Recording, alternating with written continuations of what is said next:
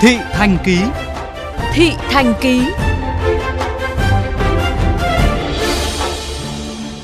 Thưa quý vị, sau Tết Nguyên đán, hàng loạt lễ hội lớn diễn ra khắp cả nước. Đặc biệt sau gần 3 năm gián đoạn do dịch COVID-19, lượng khách đổ về các di tích, lễ hội xuân đã tăng đột biến. Các phương án phân luồng và đảm bảo an toàn giao thông đã và đang được các địa phương tập trung thực hiện nhằm tránh ùn tắc cục bộ tại các điểm di tích trong dịp lễ hội. Ghi nhận của phóng viên Hoàng Hà. Lễ hội mùa xuân Côn Sơn Kiếp Bạc năm 2023 sẽ diễn ra từ ngày mùng 4 đến ngày 13 tháng 2 năm 2023. Trong đó, điểm nhấn là lễ khai hội vào ngày mùng 6 tháng 2, tức 16 tháng Giêng, lễ tế trên núi Ngũ Nhạc, lễ dỗ đệ tam tổ Trúc Lâm Huyền Quang Tôn Giả. Năm nay, lễ hội được tổ chức với đầy đủ các nghi thức như các năm trước khi có dịch Covid-19, nên dự kiến lượng khách thập phương trong nước và quốc tế sẽ tăng đột biến. Vì vậy, ngay từ trước Tết, các lực lượng chức năng tỉnh Hải Dương đã lên phương án phân luồng đảm bảo trật tự an toàn giao thông trước, trong và sau Tết, đặc biệt là dịp lễ hội mùa xuân. Thiếu tá Trần Ngọc Tâm, Phó đội trưởng đội cảnh sát giao thông đường bộ số 1, phòng cảnh sát giao thông công an tỉnh Hải Dương cho biết chuẩn bị cho cái lễ hội mùa xuân của Dương Tứ Bạc, phòng cảnh sát giao thông cũng như đội cảnh sát giao thông đã lên kế hoạch và phương án tăng cường thêm cán bộ chiến sĩ phân luồng đảm bảo trật tự an toàn thông từ quốc lộ 18, quốc lộ 37 vào đến hai khu di tích và đặc biệt trong thời gian vừa rồi tại ờ, khu di tích Kiếp Bạc đang mở rộng đường cũng rất là thông thoáng để cho các du khách thập phương đến lễ đầu xuân. Chúng tôi cũng phối hợp cùng với công an thành phố Chí Linh đảm bảo an ninh trật tự, an toàn giao thông, không xảy ra các vụ tai nạn giao thông trên tuyến cũng như tại các khu di tích hàng vạn du khách thập phương cũng đang ồ ạt đổ về lễ hội chùa Hương.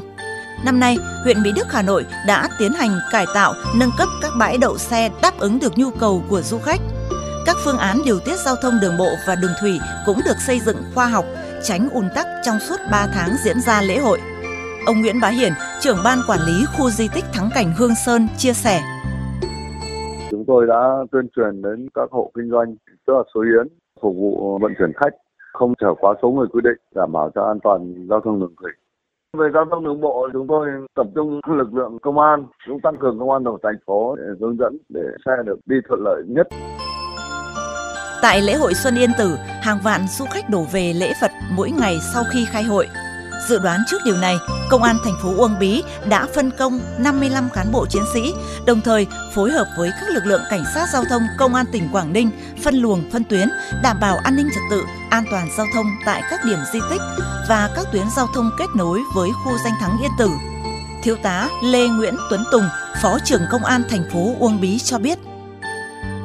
Chúng tôi ờ, chỉ đạo các lực lượng túc trực thường xuyên chỉ dẫn, hướng dẫn và giúp đỡ người dân, chỉ đạo các lực lượng trinh sát hóa trang, đảm bảo phòng chống tội phạm, trộm cắp móc túi tại các nơi tập trung đông người, nơi thờ tự như các bến ga cắp treo. Tôi có hai xe phòng cháy chữa cháy túc trực để đảm bảo công tác phòng cháy chữa cháy cứu nạn cứu hộ và chúng tôi chỉ đạo lực lượng cảnh sát giao thông tuần tra kiểm soát ờ, dọc tuyến đường từ quốc lộ 18 vào đến chùa Yên Tử đảm bảo giao thông thông suốt và tránh ùn tắc giao thông. Ông Nguyễn Công Định, Phó trưởng phòng kế hoạch tài chính, Ban quản lý di tích và rừng quốc gia Yên Tử cho biết thêm. Trước đây khi mà con đường dẫn vào Yên Tử cũng như đường hành hương lên núi chưa được chỉnh trang tốt, cái việc ùn tắc cục bộ về giao thông là có. Nhưng à, hiện nay một con đường rất là đẹp dẫn từ đường 18 vào đến khu dân Yên Tử và đặc biệt tuyến đường hành hương lên núi có hai hệ thống cáp treo tạo điều kiện tốt nhất để du khách lên lễ Phật Ban quản lý Yên Tử cũng thực hiện tốt quy chế phối kết hợp với công an thành phố Uông Bí, ban chỉ huy quân sự, công ty Tùng Lâm triển khai các lực lượng trên toàn tuyến để đảm bảo làm sao thông suốt về giao thông cũng như là công tác an ninh trật tự đảm bảo tốt nhất. Trong dịp này, các địa phương không chỉ tăng cường tuần tra tại các điểm di tích, kịp thời giải quyết ùn tắc mà còn xử lý nghiêm các vi phạm về an toàn giao thông, vi phạm nồng độ cồn và tuyên truyền nâng cao ý thức tham gia giao thông cho nhân dân.